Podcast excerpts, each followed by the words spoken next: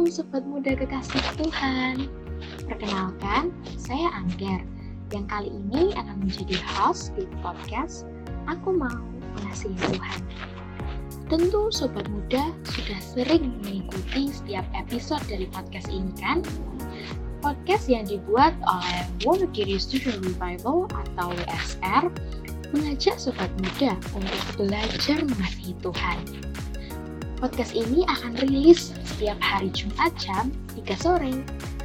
Jadi, setialah mengikuti setiap episodenya ya.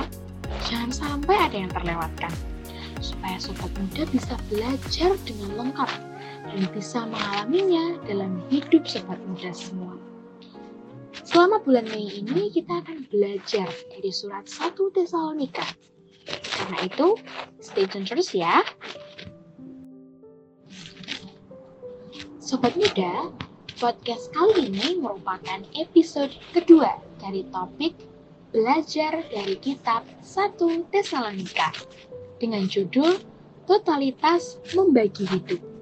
Namun sebelumnya, mari kita sapa terlebih dahulu tamu kita kali ini, yaitu Mbak Rere. Halo Mbak Rere, bagaimana kabarnya? Hai Angger, puji Tuhan kabar saya baik. Angger sendiri bagaimana kabarnya? Puji Tuhan, kabar saya juga baik, Mbak. Minggu, minggu lalu, kita sudah belajar tentang latar belakang dari pasal 1 dari surat 1 Tesalonika. Saya penasaran, Mbak, apa sih maksud dari totalitas membagi hidup? Baik Angger dan sobat muda semua, hari ini kita akan belajar Bagaimana cara membagi hidup secara totalitas? Kita akan melihat pada pasal 2 dan 3 dari kitab 1 Tesalonika. Seperti yang telah kita dengar di podcast minggu lalu, eh, kita tahu ya jemaat Tesalonika sedang menghadapi penderitaan dan mereka dianiaya. Tapi Paulus meneguhkan iman jemaat Tesalonika. Nah, dari cara Paulus meneguhkan iman jemaat Tesalonika, kita bisa tahu bagaimana cara Paulus itu membagikan hidupnya secara totalitas kepada jemaat yang dilayani. Di pasal 2, Paulus bersaksi bahwa dalam melayani jemaat, Paulus itu punya motif, dia punya sikap dan cara yang benar dalam melayani. Jadi dia tidak asal-asalan dalam melayani para jemaat. Perjuangan Paulus dalam memberitakan Injil juga nggak sia-sia, sebab ia menyampaikan Injil dengan lengkap kepada jemaat. Nah, teman-teman bisa baca di ayat yang pertama dari pasal 2. Di ayat 3 sampai 4 kita bisa mengetahui seperti apa motif yang benar di dalam membagi hidup. Nah, Paulus ini melayani jemaat dengan motif yang tulus. Jadi, ketika dia memberitakan Injil, itu tidak bertujuan untuk menyesatkan. Dia melayani dengan maksud yang murni, tidak untuk menipu dan tujuannya jelas, hanya untuk menyukakan Allah. Di ayat 5 sampai 6 di sana dikatakan juga Paulus itu nggak merayu untuk mendapatkan keuntungan pribadi dan ia tidak mencari cari pujian manusia. Wah. Nah, lanjut di ayat 7 sampai 12 kalau teman-teman baca kita bisa lihat tuh di situ bagaimana sikap Paulus dalam melayani.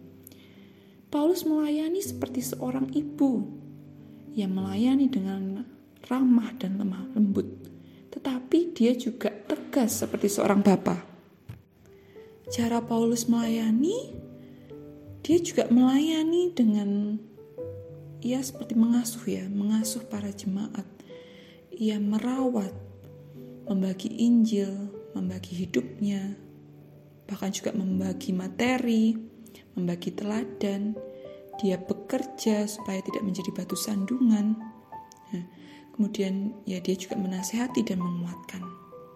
Dari semua hal yang Paulus lakukan, rasa-rasanya kayak wah sempurna sekali apa yang Paulus um, lakukan, kayak lancar-lancar aja mungkin gitu ya kalau kita pikirkan. Tapi rupanya di ayat 13 sampai 20 kita menemukan teman-teman fakta bahwa di dalam melayani, Paulus itu juga mengalami kesulitan-kesulitan. Nah, dia dianiaya dan dihalangi untuk memberitakan Injil oleh orang-orang Yahudi. Dan ia juga dihalangi oleh iblis untuk bertemu jemaat.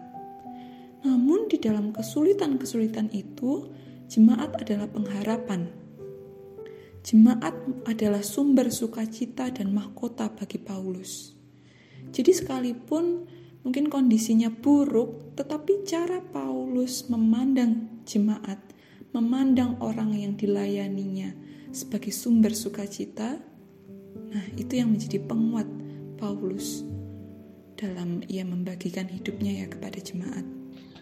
Jadi kalau melihat dari apa yang telah Mbak Riri sampaikan, Paulus memberi teladan dalam membagi hidup, yaitu perlu adanya motif yang tulus, sikap yang benar, dan cara yang tepat dalam melayani ya Mbak.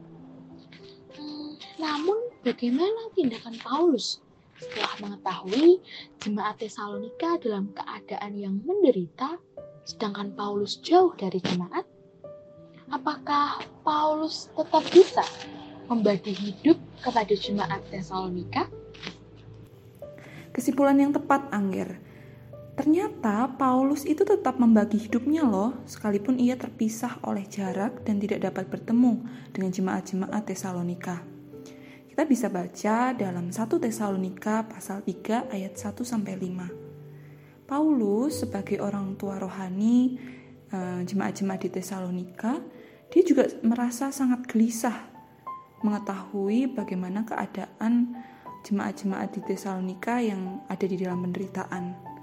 Nah, oleh karena itu, Paulus mengirim Timotius dan Silas ke Tesalonika untuk melihat bagaimana keadaan jemaat Timotius dan Silas akhirnya membawa kabar sukacita tentang bagaimana keadaan jemaat Tesalonika waktu itu, di mana mereka tetap setia dalam iman mereka kepada Tuhan Yesus Kristus.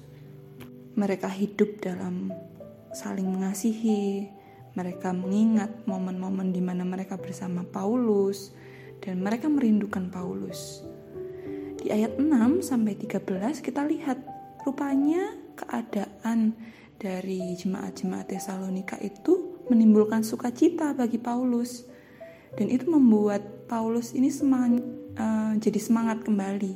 Sekalipun waktu itu Paulus juga uh, mengalami penderitaan ya nah di sana Paulus mendoakan jemaat supaya jemaat-jemaat ini makin berkelimpahan hidup dalam kasih untuk saling mengasihi punya hati yang kudus dan tidak bercacat jadi di sini kita melihat ya bahwa Paulus itu uh, tidak hanya sekedar bersimpati saja, tetapi ia melakukan suatu tindakan untuk memperhatikan jemaat-jemaat di Tesalonika.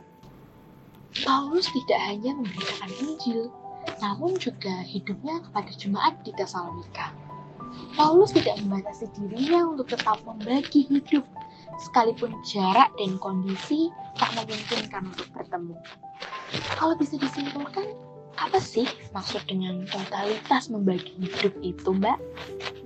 Ya, jadi seperti yang sudah kita lihat dari teladan yang diberikan Paulus, membagi hidup secara totalitas itu adalah ketika kita membagi hidup, kita bisa tahu nih apa motif kita. Apakah motifnya itu untuk mencari keuntungan sendiri? Apakah itu untuk mencari pujian manusia? atau motifnya itu adalah untuk menyukakan hati Tuhan. Nah, tentu yang benar motifnya adalah untuk menyukakan hati Tuhan ya. Kemudian kita juga harus melihat bagaimana sikap kita ketika kita membagi hidup, ketika kita melayani. Apakah seperti seorang ibu yang melakukan uh, pelayanan ya atau membagi hidup kita itu dengan ramah, dengan lemah lembut, tapi juga bisa tegas seperti seorang bapak.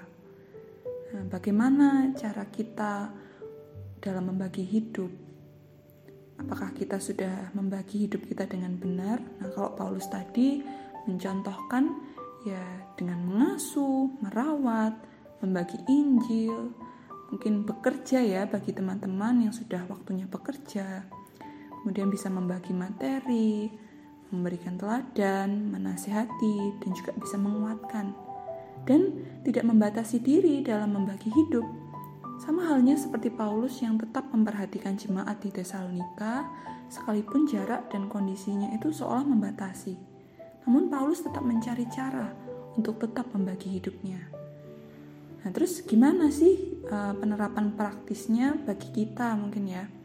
Nah, kalau misalkan teman-teman nih ada di posisi kita sebagai anak rohani, ya kita patut bersyukur untuk orang tua rohani kita. Mungkin kakak PA kita, pembimbing rohani, atau mungkin pendeta yang sudah membagi Injil dan hidupnya kepada kita.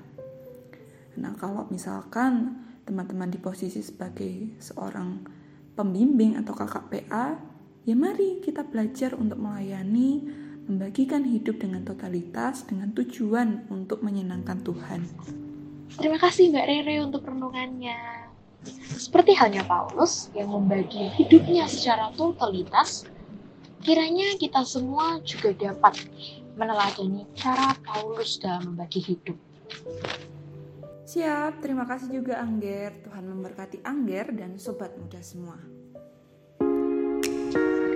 Sobat muda kerasih Tuhan, senang sekali ya hari ini kita bisa memperoleh penjelasan tentang tema-tema menarik dan sangat relate untuk sobat muda semua selama satu bulan ke depan. Sobat muda jangan sampai terlewatkan untuk mendengarkan bincang-bincang teman weekend minggu depan ya. Pasti seru untuk diikuti dan kita butuhkan banget. So, pasang alarm setiap Jumat ya, jam 3 sore. Dan jangan lupa untuk kepoin terus IG kami di WS Student Revival dan kita bisa belajar bersama ya tentunya. Kalau ada sobat muda yang ingin berdiskusi, bertanya, memberi masukan, boleh loh sobat muda sampaikan kepada kami. Bisa lewat IG di LBS Studio Revival ataupun kontak ke WA pembimbing dan pengurus WSR. Oke, sekian podcast kali ini. Jangan lewatkan kelanjutannya di episode minggu depan ya. Dan berkati.